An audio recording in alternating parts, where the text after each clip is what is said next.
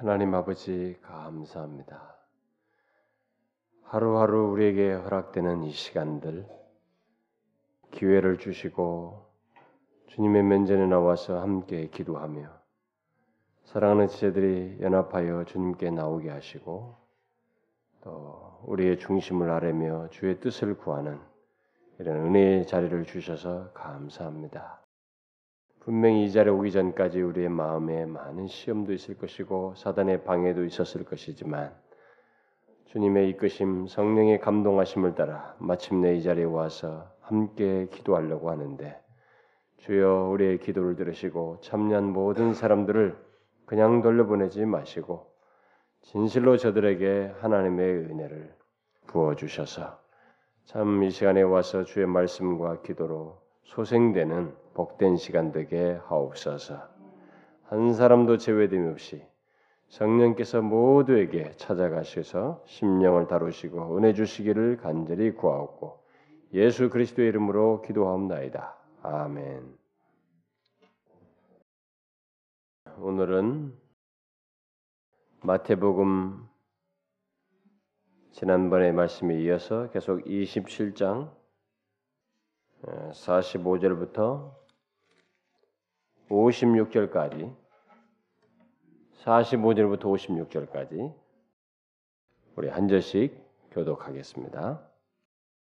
제 6시로부터 온 땅에 어둠이 임하여 제 9시까지 계속하더니 제 9시 쯤에 예수께서 크게 소리질러 가라사대 엘리 엘리 라마 사박다니 하시니 이는 곧 나의 하나님 나의 하나님 어찌하여 나를 버리셨나이까 하는 뜻이라 거기 섰던 자 중 어떤 이들이 듣고 가로되 이 사람이 엘리야를 부른다 하고 그 중에 한 사람이 곧 달려가서 해용을 가지고 신 포도주를 머금게 갈대 꾀에 마시고 그 남은 사람들이 가로되 가만두어라 엘리야가 와서 저를 구원하나 보자 하더라.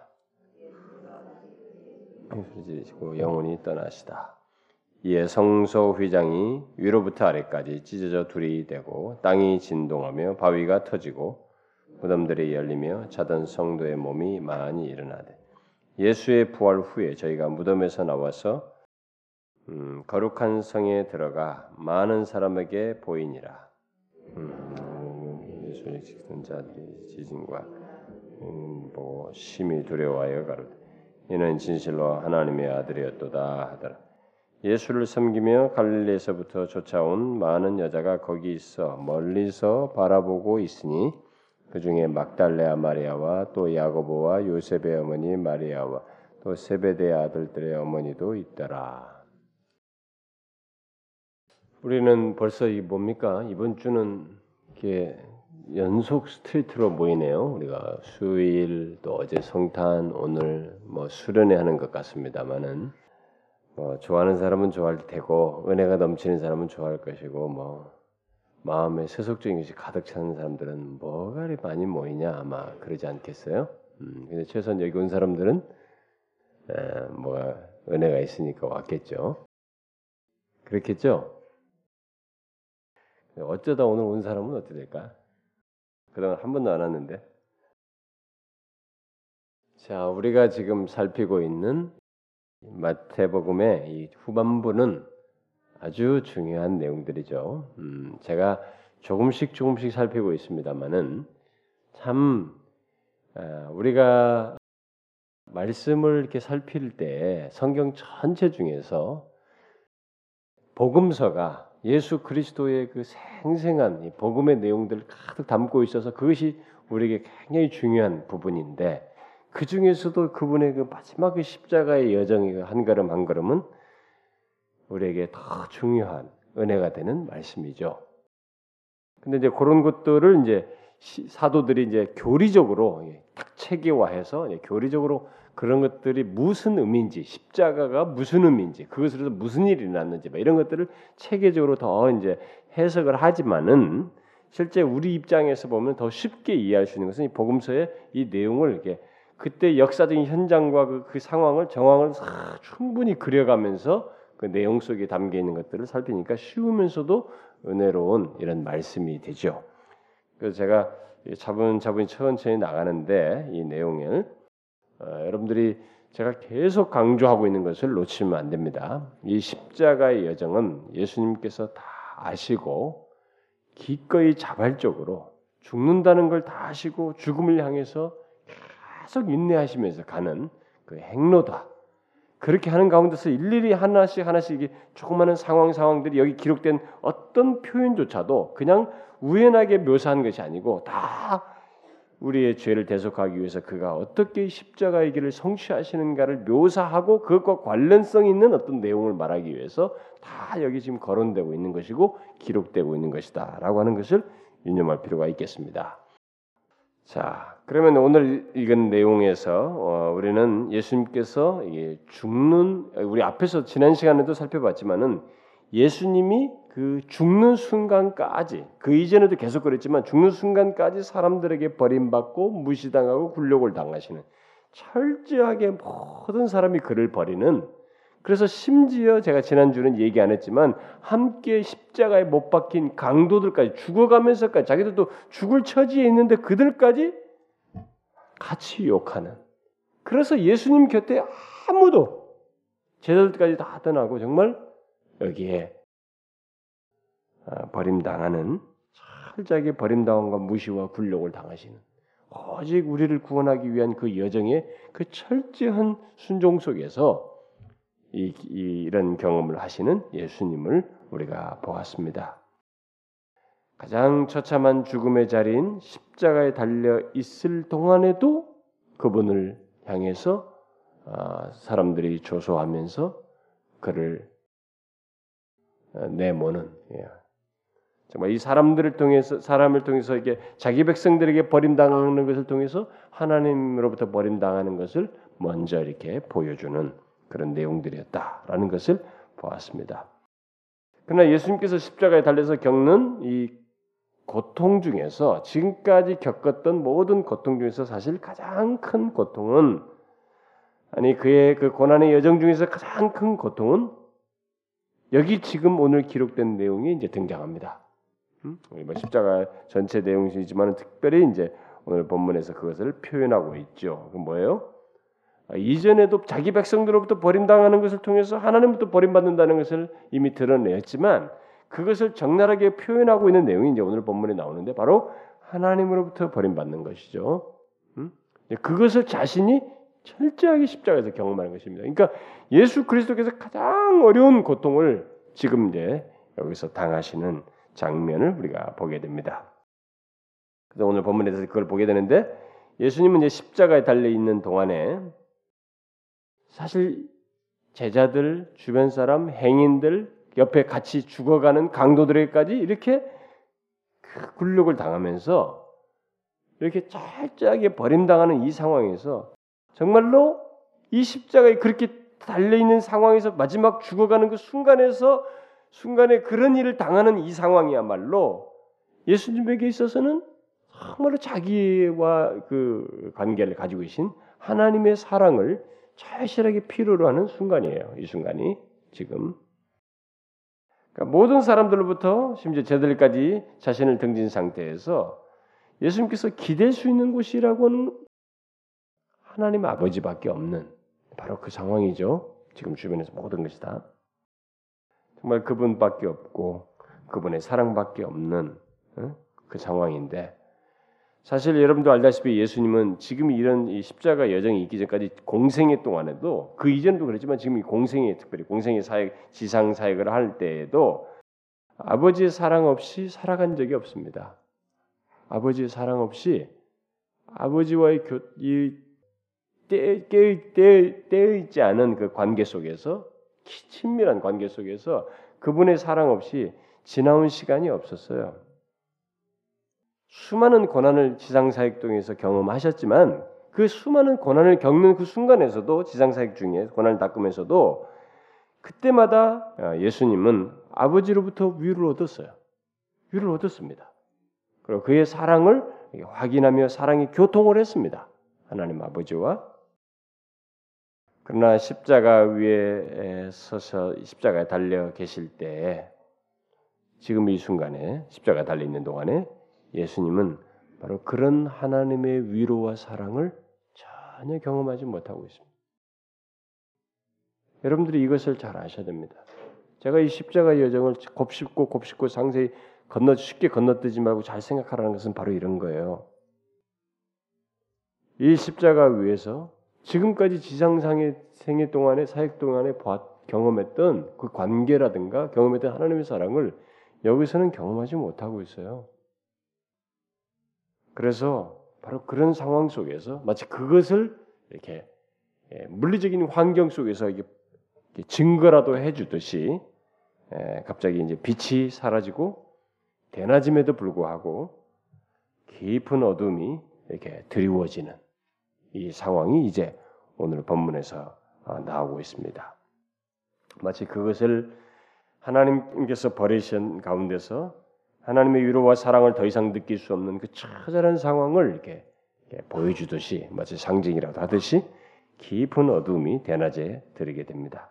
그래서 이 깊은 어둠이 이제 들이게 되는데 여기서 예수님께서는 자신 그 어둠 속에서 자신의 마음을 어디에 두어야 될지를 모르는 가운데서 처절하게 버림당한 하나님부터 버림당한 상태에서 처절하게 여기서 모든 것을 당하십니다.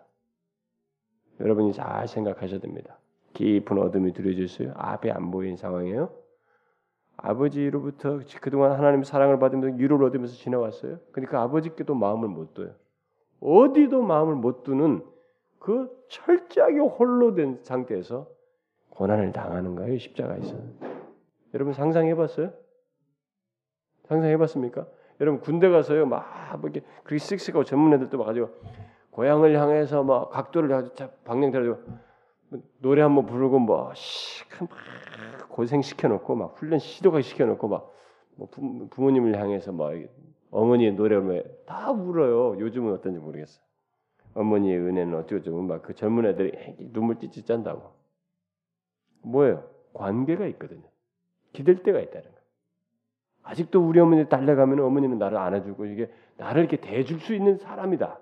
뭐가 있잖아요, 여러분. 그러니까 우리가 어디서 이게 그래도 이게 힘을 얻고 버티냐면 관계가 있거든요, 아직까지. 어떤 식으로 최소의 관계로 있는 거예요. 뭐 고활할지라도 이전에 사귀었던 친구가 있을 것이고 자기를 양육했던 누군가 있을 것이고 뭔가라도 있으니까 그래도 괜찮아요. 근데 여러분 완전히 이런 모든 관계를 딱 끊어졌다고 생각해봐요. 그리고 그 중에서 철저히 끊어진 적이 없는 그리고 더 깊은 사랑과 교제를 가졌던 바로 그분으로부터도 버려져서 마음을 어디다 둘 데도 없는 그 경험을 십자가에서 그 특별히 흑암이 들은 상태에서 한다고 생각해 보라 이거예요. 이게 뭐예요, 여러분? 이게 바로요 죄를 대속하는 유일한 중보자의 고난이에요. 그분만 경험하시는 고난이에요. 그 내용이 지금 여기 나오는 것입니다. 응? 마음 둘 데가 없어요. 우리는 그걸 생각해야 됩니다. 전혀 어디에 마음을 둘 데가 없어요. 바로 그것을 물리적인 환경 속에서 예수님께서 경험하시는 거예요.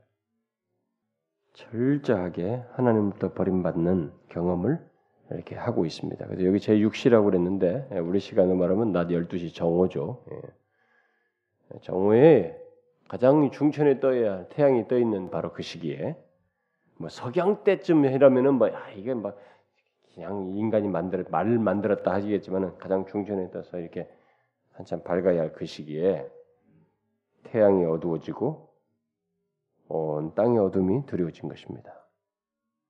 본래 이 자연은 우리가 시편 기자가 말한 것처럼 모든 자연은 하나님을 영광을 돌립니다. 우주 만물은 다 달과 해 모든 별들과 배든 우주 만물은 다 하나님을 영광을 드러낸다고 그랬습니다.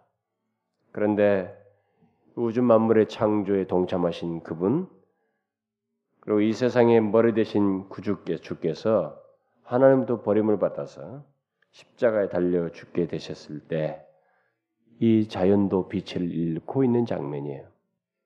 그리고 이 자연 세계에서 가장 광명을 바라는 빛의 최고의 빛을 바라는 바로 태양이 빛을 잃었다는 것을 보여주고 있습니다. 이건 여러분 그냥 뭐 대충 뭐 구름 한번 지나간 거 아닙니다.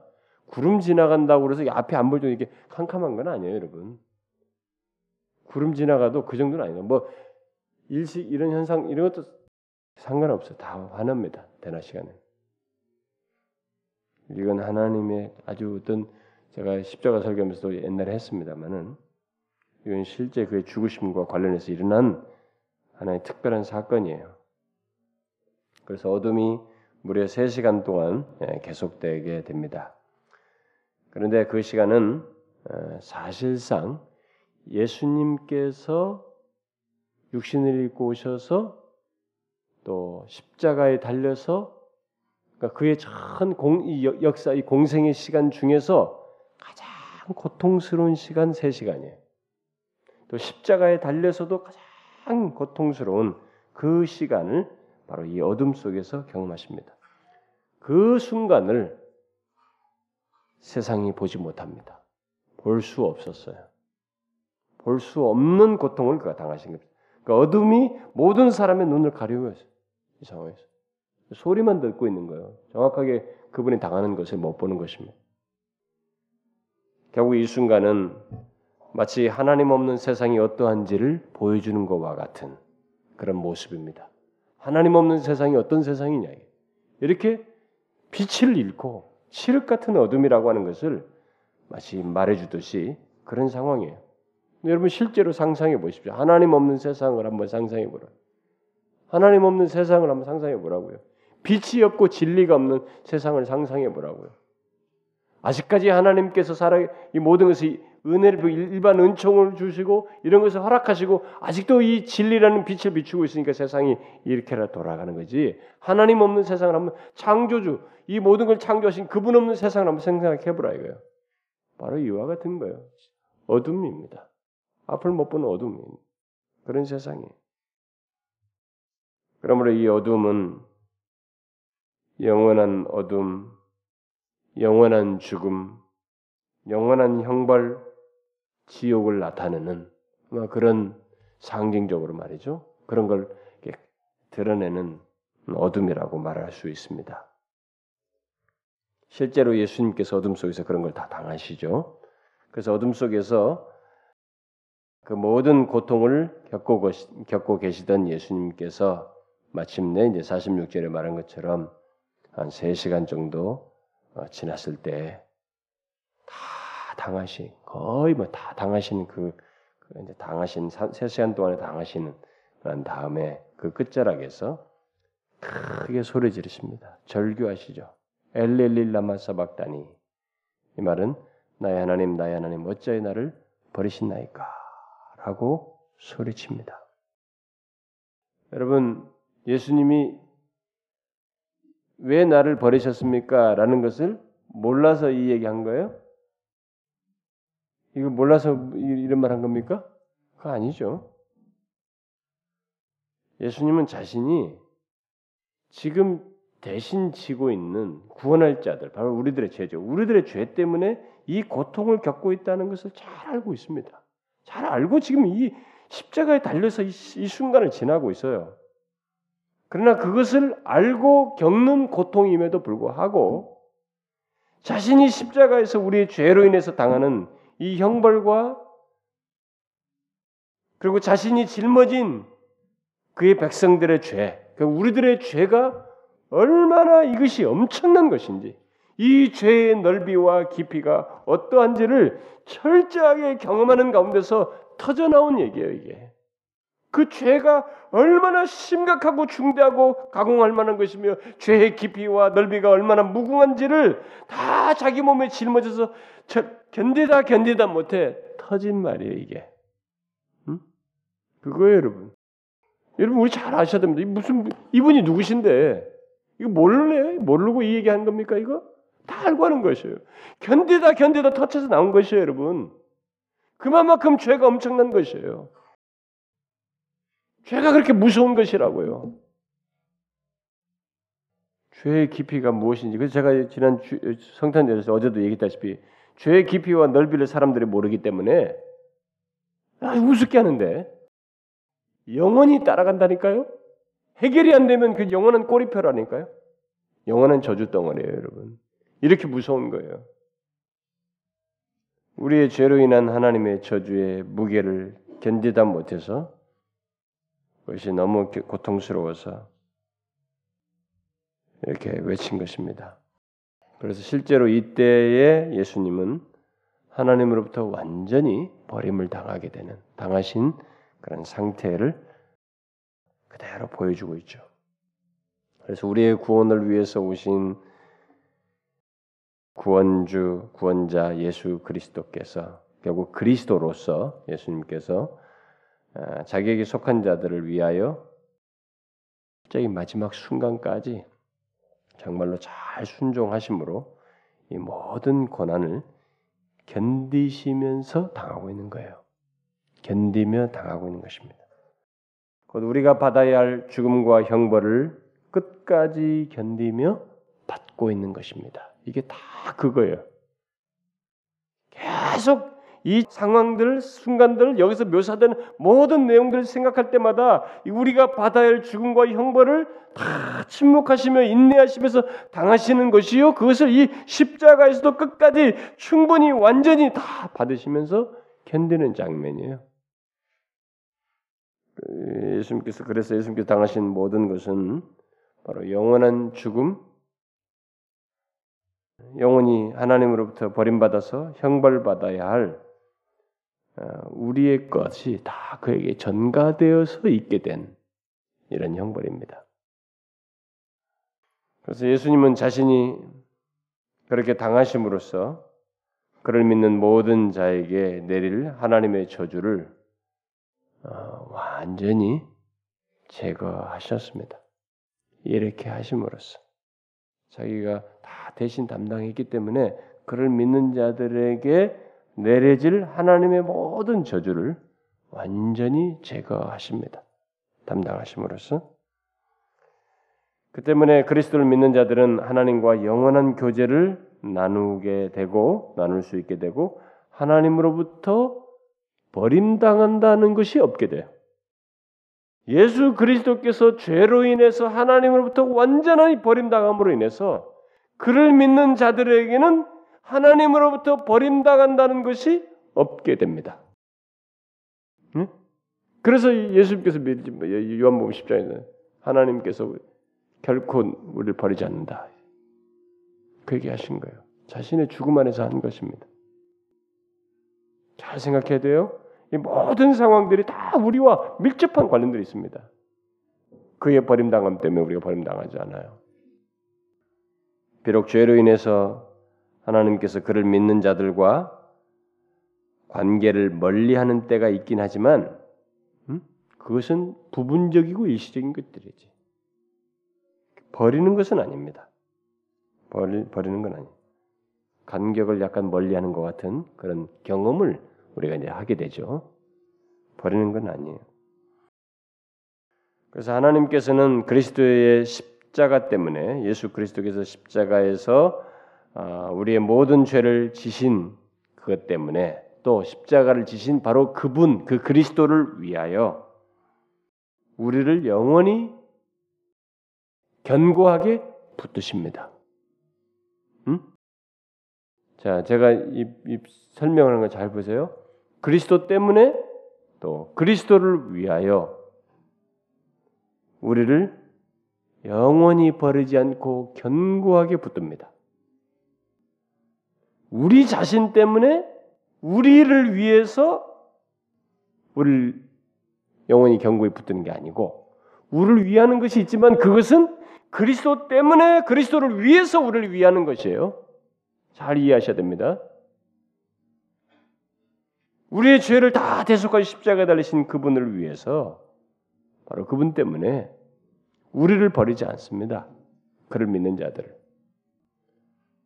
하나님께서는 분명히 그리스도를 믿는 우리를 사랑하시지만 그것은 그리스도 안에서예요. 음? 그리스도 안에서이고 우리의 죄를 지신 그리스도 때문이고 우리의 죄를 담당하신 그리스도를 위해서입니다. 그렇다고 해서 하나님께서 우리를 사랑하신다는 것이 뭐 부족함이 있다는 건 아니에요. 오히려 구속력을 더 갖죠. 하나님의 아들 당, 자신의 아들 독생자께서 어? 이렇게 우리의 죄를 지시고 십자가에서 완벽하게 지셨기 때문에 더 우리에 대한 우리를 버릴 수 없는 구속력이 더 강한 거예요. 사랑이 더 완벽하게 드러날 수밖에 없는 것입니다. 그래서 예수 그리스도 안에서 우리를 사랑하시고 예수 그리스도 안에서 우리를 모든 것다 그리스도 안에서 그래서 바울이 이제 그 얘기를 자꾸 설명하는 거예요. 그 안에서 그분 안에서 엔토 그리스도리 그리스도 안에서를 계속 얘기하는 거예요. 바로 이 예수 그리스도를 위해서 하나님은 우리를 영원히 사랑할 수밖에 없습니다. 우리를 우리와 교제할 수밖에 없어요. 그래서 우리 교리받는 사람들은 제가 성육신 얘기하면서 다 낮아지심에 대해서 얘기했지만은 우리의 모든 가치는 다 그리스도 안에서 가치가 있어요. 그분 때문에 그분이 지금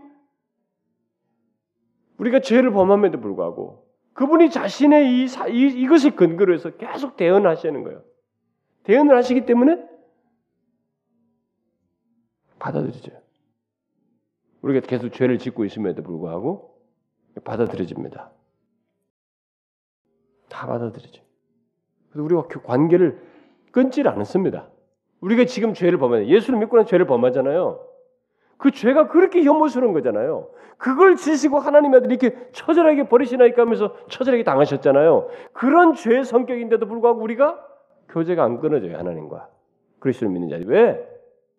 바로 그리스도 때문에 그를 위해서 이렇게 사랑할 수밖에 없고 교제할 수밖에 없는 결코 버릴 수 없는 그런 관계를 이제 갖게 되었기 때문에 그렇습니다. 아, 엄청난 것이죠. 그래서 하나님께서 우리를 일시적으로 징계를 한다 할지라도 그 목적은 바로 그것을 통해서 구속한 우리와 더욱 친근한 관계를 갖고 우리로 하여금 그것을 누리도록 하기 위함이지 버린다는 개념은 없어요. 그래서 예수 믿는 사람들이 정녕 예수 믿어서 아, 뭐 하나님이 왜 나를 버리셨나니까 아직도 모르고 있는 거예요. 그 사람은. 응? 우리가 아무리 힘든 경험을 해도 하나님이 버리질 않아요. 오히려 그 징계를 통해서 더 친밀함으로 끌어당기는 거예요. 이 그 그리스도의 구속의 효력이 얼마나 큰지를 경험하도록 하기 위함이에요. 응? 이걸 알아야 됩니다, 여러분. 이런 비밀을 알아요. 이 십자가의 구석에 이런 비밀들, 이 내용들을 알아야지. 예수 믿는 게서 뭐 고작 내 기분이나 좋게 하고, 아, 오늘 참 기분 좋았다, 좀 위로됐다, 뭐 어쨌다. 그런 거 심리적인 안정이나 찾으러 교회 왔다 갔다 하면 안 되는 거예요. 그 사람은 나중에 언젠가 배교한다고요. 그런 게 아니고 이런 복음의 진술을 알아야 되는 거예요. 어? 이것이 얼마나 큰 일이냐, 이거. 이게 얼마나 무한한 위로가 되느냐, 우리에게. 이런 걸 알아야죠. 그래서 내 상황이 어쨌든 간에 예수 그리스도 때문에 그를 위해서 나라고 하는 존재가 떼질 수 없고 버릴 수 없는 관계가 됐다는 게. 그래 그러면 결국 적나라하게 얘기하자면 제가 십자가 설명에서 얘기했다시피 그리스도를 믿는 자들은 이제 예수 그리스도만큼 가치 있는 존재가 되는 거예요. 그분 때문에 그분을 위해서 우리와 관계를 갖는 거예요. 이제 그 안에서 우리 모든 것이 다뤄지기 때문에 그분의 피만큼, 그분의 존재만큼, 그분의 생명만큼 그를 믿는 자들은 가치가 있게 되는 거예요. 그래서 안 버리는 것입니다. 이게 가상적인 얘기고 여러분들 기분 좋게 하려고 제가 말하는 게 아니고 실제 그렇게 되도록 독생자께서 십자가에서 이루셨어요. 이루셨습니다. 그 엘렐리라마 사박단이. 철저한 버림당하심. 어디도 마음 둘 데 없이 철저하게 완벽하게 혼자가 돼서 하나님의 저주를 다 담당하신 거예요. 이것을 아셔야 됩니다. 여러분 예수 믿으면서 이걸 이런 걸 아는 것만큼 기분 좋은 게 없어요. 기쁜 것이 없습니다. 너무 위로가 되고 너무 우리를 행복하게 하는 내용이에요. 그래서 제가 이 46절은 뭐 십자가 속에서 뭐 한번 했기 때문에 뭐 이 정도로 하고 넘어가도록 합시다. 다시 그 골고다의 그 장면으로 돌아가면 그 47절 이하에서 나오죠. 그 언덕 위에 있는 모든 사람들이 대낮에 온 세상에 임한 이 어둠으로 인해서 이 얼마나 이 갑작스러운 상황이니까 얼마나 두렵겠어요? 분명히 두려웠을 텐데 그럼에도 불구하고 그 와중에서 그 와중에서도 이 절규하고 있는 엘릴라마 사박단이라고 외치며 절규하는 예수님께 조롱의 말을 계속하고 있어요. 대단하죠. 그러니까 이 복음의 눈이 어두우면요 끝으로 가요. 그러니까 여러분들 중에 음, 그런 그 아마 옆에 주변에서 보고 들었은 적 있을 거예요. 예수 믿는 사람 중에 교회를 뭐 예수 믿다보다 하여튼 교회를 다녔다가 아마 더 악해진 사람이 있어요. 더 악해진 사람이 있습니다. 세상 보통 사람보다 더 악해진 사람이 있습니다. 그게 가능해요, 여러분. 그게 가능합니다. 우리가 이런 장면에서 보면 됩니다. 복음을 모르면 뭐 예수가 옆에 있어도 더 악해질 수 있어요. 음, 복음을 모르면. 여러분들이야 제가 뭐 복음이 중요하네, 뭐 복음을 알아야 되고 뭐 어쩌고 저쩌고 이런 얘기 하니까 뭐 이제 귀에 달고 달아가지고 뭐 신선도도 없이 그냥 더 듣고 있겠지만 여러분 그거 없으면요 더 무서워집니다. 이럴 수 있어요. 아니 무서워 무서울 상황인데도 그 상황에서 조롱해요. 사실 그들에게 있어서 이런 어두움은 심판을 상기시키는 것일 수 있었거든요. 그러니까 거기서 오히려 겸손해질 수 있었을 텐데도 불구하고 그러기는커녕 아 이 사람이 엘리야를 부른다 이러면서 조롱한 거예요. 다 듣지도 않고 제대로 듣지도 않고 그래서 소리만 듣고 엘리야를 부른다 이죠. 그래서 그때 그들 중에 어떤 한 사람이 어쩌면 예수님을 동정해 가지고 이 심포도주를 먹으면 이 해용을 가져다가 마시우려고 했죠. 그러자 어떤 사람이 야 가만두어라 하게 돼. 그 뭐라 그래요? 남은 사람들이 그 그렇게 하니까 어떤 사람이 그렇게 하니까 그 남은 사람들이 가만두어라. 엘리야가 와서 저를 구원하는가 보자. 팍팍 꼬죠. 예, 말이 팍팍 꼬 있잖아요. 조롱하고 있습니다. 이들은 지금까지 행해지는 이 모든 일이 구원을 위한 것이라는 것을 알지 못하기 때문에 이렇게 하는 거예요. 이 구원의 계시를 모르기 때문에 이 계시를 모르니까 하나님께서 지금 뭔가를 계시하거든요. 구원에 대해서 계시하고 있는 거예요. 지금 이 장면이. 근데 이런 구원의 계시를 모르니까 이렇게 가장 가까이 있어도 가장 먼 사람이 되는 거예요. 가장 적대하는 사람이 돼 버려요. 이게 가능합니다, 여러분. 영적인 세계에서 가능해요. 사실 그것은 오직 믿음이 아니면 이건 알 수가 없습니다. 믿음이 아니면 구원의 계시를 알 수가 없어요. 그래서 지금도 믿음이 없는 사람들은 뭐 그리스도의 십자가 얘기하고 뭐 이런 얘기하면 우스갯소리밖에 안 드는 거예요. 그냥 뭐 그렇게 와닿지가 않는 거예요. 재미없고 따분하고 우스갯스럽고 그런 걸 믿으면서 교회를 다닌단 말이냐? 그러다 50절에 보니까 예수님께서 다시 크게 소리 한번 지르십니다. 소리 지르시고 영혼이 떠나게 됩니다. 그래서 50절부터 나머지 56절 사이는 이제 마침내 그 저주의 죽음, 저주로 말미암은 저주를 당하는 죽음을 여기서 이제 보여주죠. 그래서 어둠 속에서 가장 견디기 힘든 고난을 당한 예수님께서 마침내 자기의 목숨을 죽음의 세계에 내어 주십니다. 하나님의 아들이에요. 죽음을 맛볼 수 없는 분입니다. 영존하시는 그분이에요. 바로 그분이에요. 우리가 이 이사에서 말한 것처럼 모사라 기묘자라 영존하시는 아버지라 바로 그분이에요.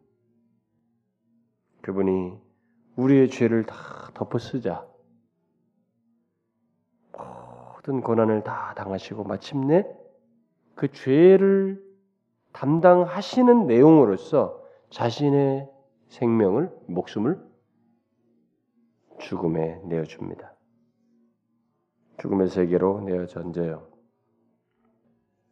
아, 정말 넘청난 일입니다, 이게. 죽으실 수 없는 그분이 우리의 죄를 덮으시자 이 일을 다 하십니다. 그래서 이 죽음은 결국 저주로 인한 죽음이죠. 음. 그래서 저주받은 자로서 당하는 우리의 죄를 덮어 씌우니까 그 저주받은 자가 되어서 이 저주받은 자로서 당하시는 죽음이죠. 우리의 죄를 짊어지심으로써 이르게 되는 죽음입니다. 예수님께서 자신을 죄 있는 자로 동의시함으로써 하나님의 저주가 그의 그리스도 그분 한 몸에 다 임하게 된 것입니다. 모두 쏟아지게 된 거죠. 그렇게 함으로써 예수님은 하나님과 우리 사이에 중간에 이렇게 서십니다.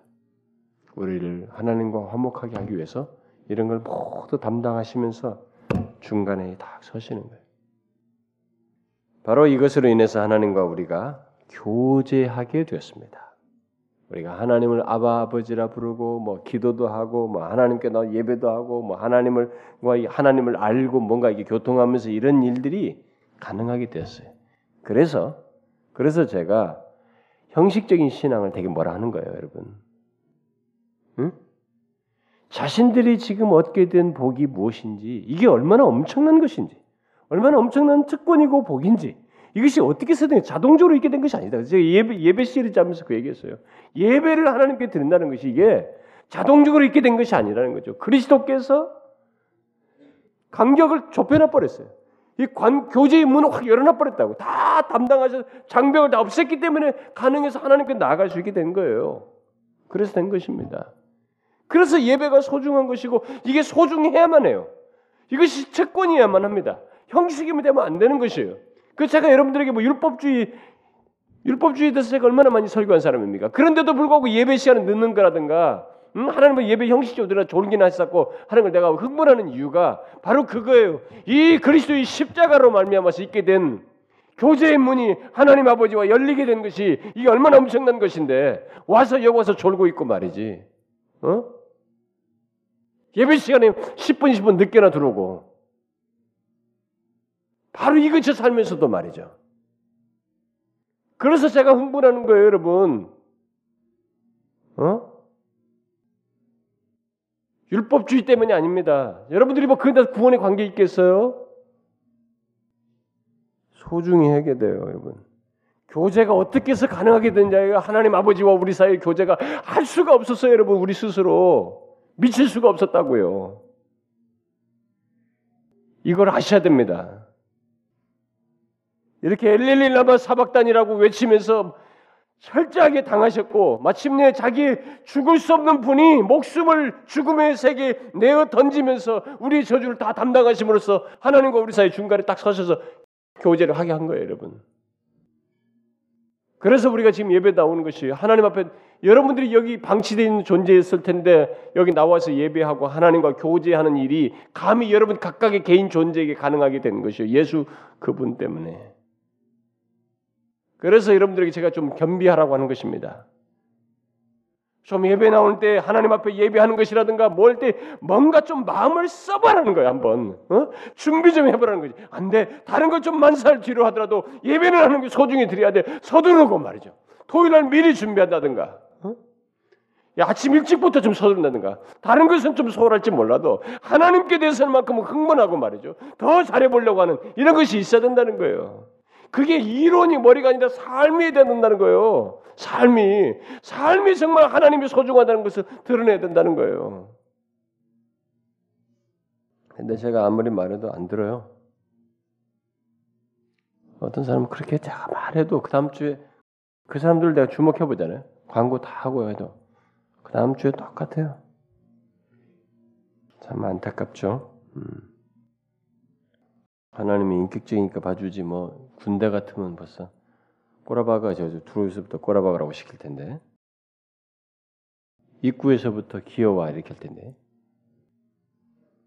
제가 볼 때는 복음에 대한 이해가 없어서 그래요. 그 사람들이 아직 하나님을 너무 건성으로 안다는 거죠. 진짜 먹같이 하는 것이. 내가 누누이 얘기한 옆집 할아버지만 떠도 못하는 거죠. 자기 직장 상사만큼도 못해. 최소한 휴가 따내는 것만도 못하는 거예요. 왜냐면 정확한 시간 지켜야 된다. 응? 정확한 시간 돼. 출근은. 우리 지각 잡고 하면은 돈도 깎이고 뭐 휴가도 뺏긴다 그러더라고요. 목사님도 자기 교회 막 직원들이 많잖아요. 시간 지켜서 출근하라 출근하고 그렇게 말해도 안 듣더래. 그래서 그 생명 말씀사 그 전무님이 어느 전무가 아유 목사님 그거 계속 호소해봐야 소용없습니다. 그냥 어쩔 수 없으니까 그냥 딱 그냥 원리 원칙대로 해버리세요. 그래서 그 출근할 때 뭐 시계 있잖아요. 툭 넣으면 시간이 딱 찍히는 거. 그거 그냥 앞에다 놓고 다 하라고 그러고 그 대신 지각 뭐 몇 번 하면 휴가 딱 깐다고 하십시오 그냥. 그렇게 지각하다가 해서 그, 그, 그 사람 말 듣고 했대요. 그 다음날부터 지각이 하나도 없었대. 지각하는 사람이 없대요 아예. 다 그 이전에 들은다는 거예요. 그러니까 우리가 주님 섬기는 거라든가 주님을 향한 이런 것이 이 세상의 이 욕구거리마도 못하다는 거예요. 나는 당신들이 직장 가면 이게 결석하겠어요? 늦겠어요? 응? 아니죠. 뭐 부득불하게 무슨 일이 있을 수도 있을 거예요. 그런 거 말고 저는 이게 안 되는 사람을 얘기하는 거예요. 이 교제를 하나님 아버지와 할 수 있겠다는 것은 바로 예수 그리스도 때문이거든요. 이 가치가 얼마나 엄청난 건데 왜 그걸 소중히 여기 못 얘기냐 이거요.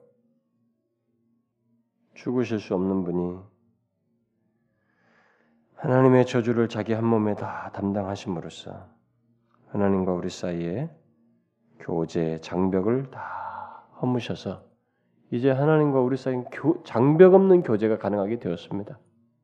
우리는 이제 바로 이 사실을 말해주는 어떤 사건이 하나 먼저 뒤따르게 되죠. 그게 뭐냐면은 뭐예요? 예수님께서 딱 운명하실 때 무슨 일이 일어났어요? 성소 휘장이 위로부터 아래로 찢어져 둘이 됐습니다. 이건 뭐 아주 충격적인 사건이에요. 이스라엘 역사에는 거기는 지성소에 들어가지도 못하고 1년에 한 번 대제상 들어가는 자리고 어? 그리고 그들에게 있어서 이 땅에 현존하는 어떤 이 물질적인 이 존재들 중에 뭐 만들어진 것이 어떤 물질적으로 시각화한 것 중에서 그들에게 가장 엄숙한 자리가 바로 그 자리예요. 그 휘장을 끼고 있는 자리. 어? 지성소로 나는 휘장 말이죠. 그거예요. 근데 그게 쫙 찢어져 있어요. 위에서부터 아래로. 이게 뭐예요? 이것은 하나님과 인간 사이에 막힌 담이 이렇게 무너졌다는 것이죠. 그것을 나타내는 것이에요. 그때까지만 그 이전 이 찢어지기 이전까지는 하나님께서 그 휘장 뒤에서 사람을 만났습니다. 그 이전서 안 만났어요. 대제사장이 1년에 한 번 딱 들어가서 들어가야 휘장을 지나서 들어가야 거기서 만나 줬어요. 아주 제한적이었죠. 그런 면에서 보면 신약과 비교해 보면 이걸 끼고 이스라엘 백성들과 교제했는데 이제는 예수 그리스도로 말미암아 죄와 저주가 저주가 제거되었기 때문에 하나님께서 자기 백성들과 막힌 것이 없이 교제할 수 있게 되었어요. 그리고 이제 믿는 자들의 심령에 우리들의 존재 안에 심령에 거하시게 되었습니다. 그래서 더욱 친밀하게 자신의 모습을 드러내시고 교제하시게 되었어요. 바로 이것이 일어났습니다. 진짜라는 걸 보여주는 거죠. 자신이 그 죽음으로 되면서 죽으시면서 하나님과 우리 사이에 딱 중간에 서셔서 이제 교제를 열었다고 하는 것을 보여주는 아주 가장 적절한 사건이 정말 벌어졌습니다. 근데 하나님과 우리 사이에 그 놓여 있던 저주가 제거되었다고 하는 이제 교제뿐만 아니라 그 제, 이 저주가 제거되고 이제 더 복된 상태로 우리가 있게 됐다는 것을 말해주는 또 다른 사건이 거기서 함께 일어났습니다. 그게 뭐예요? 땅이 진동하며 바위가 터지고 무덤들이 열리며 자던 성도의 몸이 많이 일어나서 예수의 부활 후에 저희가 무덤에서 나와서 성 거룩한 성에 들어가 많은 사람에게 보이는 일이 있게 됐습니다. 막 그 땅이 진동하고 바위가 터지고 막 엄청난 일이 벌어져요. 여기 거룩한 성은 예루살렘 성이죠. 그러니까 예루살렘에 있는 잠자던 죽었던 영혼 자들이에요. 음?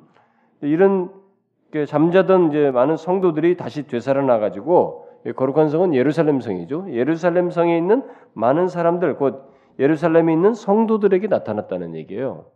그 일어나되 네, 나타나게 그들에게 나타난 타이밍은 예수의 부활 후에 부활 후에 그 시점에 맞추어서 예수님 부활에 머물러 있었죠. 머물러 있다가 3일 만에 살아나셨는데 그 부활 후에 그 예루살렘 있는 성도들에게 나타났다는 것입니다. 이 신비스러운 일은 어, 이 신비스러운 일이 도대체 뭐냐 이게? 음? 왜 이런 이런 일이 벌어졌을까? 왜 이, 이, 예수님께서 이, 어? 돌아가시고 나서 이런 일이 벌어졌을까? 궁금하죠. 여러분 이 놀라운 일은 어, 마지막 날에 하나님께서 행하실 일의 일종의 전조와 같은 것입니다. 서막과도 같은 것입니다. 어, 하나님께서 행하실 부활의 일종의 서막 같은 것이라고 볼 수 있습니다. 어, 성경은 예, 마지막 날에 하늘과 땅이 움직이고 모든 죽은 자들이 이제 부활하고 만물이 새롭게 될 것이라고 말을 하는데 그런데 그 일을 하나님께서는 바로 이 그리스도께서 죽으실 때 예언적으로 어렴풋이 지금 하시고 있는 보여주신 것입니다. 그것을 예언적으로 보이신 거죠. 우리는 그때 살아난 자들이 어떻게 됐는지 잘 모릅니다. 호기심 많은 사람들은 야, 이 사람들 뭐 어떻게 됐을까? 잘된 사람이 살아났는데 어, 무덤에 있으면 다 끝났는데 나이가 먹어서 죽었던 어쨌든 성도들이 다 끝났는데 어, 이들이 살아나서 또 어떻게 살아났을까? 음? 강씨 처럼 다녔나? 또 우리는 또 이 만화 영화와 이 TV를 상상하면서 많이 할릴 텐데 뭐 그런 사람들 때문에 아마 사람들이 많이 이게 예방을 하려고 뭐 학자들에게 글도 남기고 여러 가지 해석들도 했는데 가장 이 복음적인 그룹들에서 어, 하는 해석은 뭐냐면 부활한 뒤에 예루살렘의 성도들에게 보이고 부활된 상태, 부활한 몸의 상태에서 바로 이 에녹과 엘리야처럼 하늘로 올렸을 것이다. 이렇게 일반적으로 해석을 하네요. 음. 뭐더 그, 이상 기록이 없어요. 그래서. 그러면 우리는 질문할 수도 있겠죠. 왜 이런 사실을 설명하기 힘든 이런 사실이 일어났으며 이런 사건을 성경은 기록해 줬을까? 예수님의 이 죽으신 문제, 중대한 문제를 말하는 이 상황에서 왜 이런 것을 기록했을까? 사건도 일어나고 또 이런 걸 우리에게 기록해서 우리에게 남겨줬을까? 우리는 성경에 터무니없는 것은 의미 없는 것은 기록되지 않았단 말이에요. 모든가 연관성을 가지고 중대한 의미들을 뭔가를 나타내기 위해서 기록했을 텐데 이 왜 이것이 기록됐을까? 이것은 성경을 이런 걸 볼 때 대부분 호기심 느끼는 그런 사람들의 의도와 달리 그런 사람들을 위해서가 아니고 이건 호기심을 위해서가 아니고 이것은 모든 예수 그리스도로 말미암아 모든 저주와 모든 저주와 모든 그 막힌 것들, 이런 것들을 다 제거해서 하나님과 완전한 교제가 이루어졌고 동시에 성도들의 부활이 있게 됐다는 것을 알리기 위해서 생각하도록 하기 위해서 특별히 1차적으로는 아마 예루살렘에 있는 성도들에게 보였다 그러니까 예루살렘의 성도들에게 바로 이 사실을 예수 그리스도로 말미암아 우리가 이제 막힌 것이 없이 하나님과 교제할 수 있게 되었고 어? 성도의 부활이 있게 됐다는 것을 그들에게 생각하도록 하기 위해서 일차적으로 보면 그들과 관, 당시대와 관련해서 말하면은 그렇게 하기 위해서 이 사건이 벌어졌다고 말할 수 있겠죠. 그런데 이것을 우리에게 적용하자면은 우리들과도 연관지어서 설명하자면은 그리스도의 죽으심으로 말미암아 우리들이 하나님과 교제할 수 있게 되었고 이 교제할 수 있게 됐다는 것이 바로 부활과 같은 어떤 새 생명, 새로운 생활을 예, 하게 되었음을 말한다고 볼 수가 있겠죠. 음? 그리스도와 함께 이 교제 장벽이 다 무너지고 막혔던 담들이 다 무너지고 교제할 수 있게 됐다는 것은 이것은 사실상 부활의 성격이다. 부활의 의미와 같다라고. 그래서 로마서 같은 보면 그리스도와 함께 죽고 살아난 것을 얘기한단 말이에요. 그때 이 부활적인 표현을 쓰고 있거든요. 뭐 그렇게 우리가 설명할 수 있겠죠. 응? 여러분은 이걸 아십니까? 우리가 하나님의 예수 그리스도로 말미암아 하나님과 교제할 수 있게 됐다는 것이 무슨 의미냐 이게요. 아, 뭐 하나님께 마음껏 기도하고 뭐 이렇게 하고 쉬워졌다. 이미 그것은 우리에게 장차 있을 부활을 이미 살아났다고 하는 것을 이제 하나님을 마음대로 볼고 아무런 문제 없이 배울 수 있는 그 날이 영광스러운 부활이 있을 것을 이미 우리에게 전조로서 경험하게 했고 그 상태에 있게 됐다는 것을 말해주는 것이 될 수 있겠죠. 여러분과 저는 그런 사람입니다. 이제 응? 이런 부활에 어떤 전조를 이미 우리 안에 가지고 있어요. 그 상태에 있습니다. 그렇지 않겠어요, 여러분? 더 많은 설명거리, 호기심거리는 얘기를 할 수도 있겠지만. 그래서 여기 이제 이렇게 된 장면을 보고 뭐 땅이 진동하고 난리가 있, 었으니까 뭐 흑암이 두려워지고 막 이런 일이 벌어지고 난리였잖아요. 그러니까 여기 이 총괄을 하고 있는 이 로마의 아마 병사겠죠. 백부장과 그의 군사들이 예수님의 중심과 함께 일어난 이런 일들을 막 보면서 막 뭐예요? 심히 두려워하고요. 심히 두려워하며 가로되 이는 진실로 하나님의 아들이었도다 이렇게 했습니다. 물론 이 말은 이들이 예수 그리스도를 하나님의 아들로 믿었다는 것은 아니에요. 심히 두려워하면서 이렇게 하는 것 이것은 그들의 어떤 종교 개념, 신 개념으로 얘기한 거죠. 여기서 말하면 결국 신들의 아들이었다. 이 정도죠. 신들의 아들이었다. 보통 분은 아니다. 분명히 뭔가 신들의 아들의 신들에 해당하는 존재인 것 같다 이거. 뭐 이 정도로 이들이 고백했다는 것이겠죠. 그리고 그 자리에 갈릴리로부터 예수님을 따르면서 또 예수님을 섬기고 있었 섬겼던 예, 많은 여자들이 거기서 멀리서 보고 있었는데 멀리서 막달라 마리아, 야고보와 요셉의 어머니 마리아, 세베대 아들들의 어머니 이 사람들이 끝까지 예수님에 대해서 이제 관심을 갖고 있었죠. 근데 이탁 마지막까지 그래도 지켜 멀리서 좀 지켜보고 있는 거예요. 막 보고 있는 거 뭔가 그래도 저분은 다를 것이야. 그동안 우리가 봤던 것이 있으니까 뭔가 다를 것이어서 하면 그런 기대를 막 분명히 가지고 지켜 멀리서라도 마지막이라도 지켜보고 싶어 봤을 거예요. 근데 죽었어요. 희망이 다 깨져버렸습니다. 절망이 밀려왔겠죠? 아마 그랬을 것입니다. 그러고 돌아갔죠. 얘들이 다. 나중에 보면은 음, 돌아갑니다. 이들은 아직까지도 몰랐던 것입니다. 예수님의 죽으심, 예, 죽으심을 현장을 보았지만 죽으심의 의미를 알지 못했습니다. 근데 언제 알게 돼요? 예, 부활하시고 나서, 부활하시고 나서 이들은 나중에 예수님의 죽음, 자신들이 목격했던 이 죽음이 자신들의 죄를 대속하기 위해서 속죄 제물로 죽으셨던 거라는 것을 알게 되죠. 그러니 이 사실을 아는 것이 얼마나 복입니까? 십자가에 달려 죽으신 그분이 우리의 죄를 대속하기 위해 속죄 제물이 되셔서 죽으셨고 그래서 하나님과 우리 사이에 이 중재자로서 계셨다. 그 대속적인 죽음을 당하셨다는 것을 안다는 것이 이것을 믿는다는 것이 얼마나 엄청난 복이냐는 거예요. 응? 여러분과 저는 그 복을 얻게 된 사람이에요. 이게 얼마나 엄청난 복이냐요.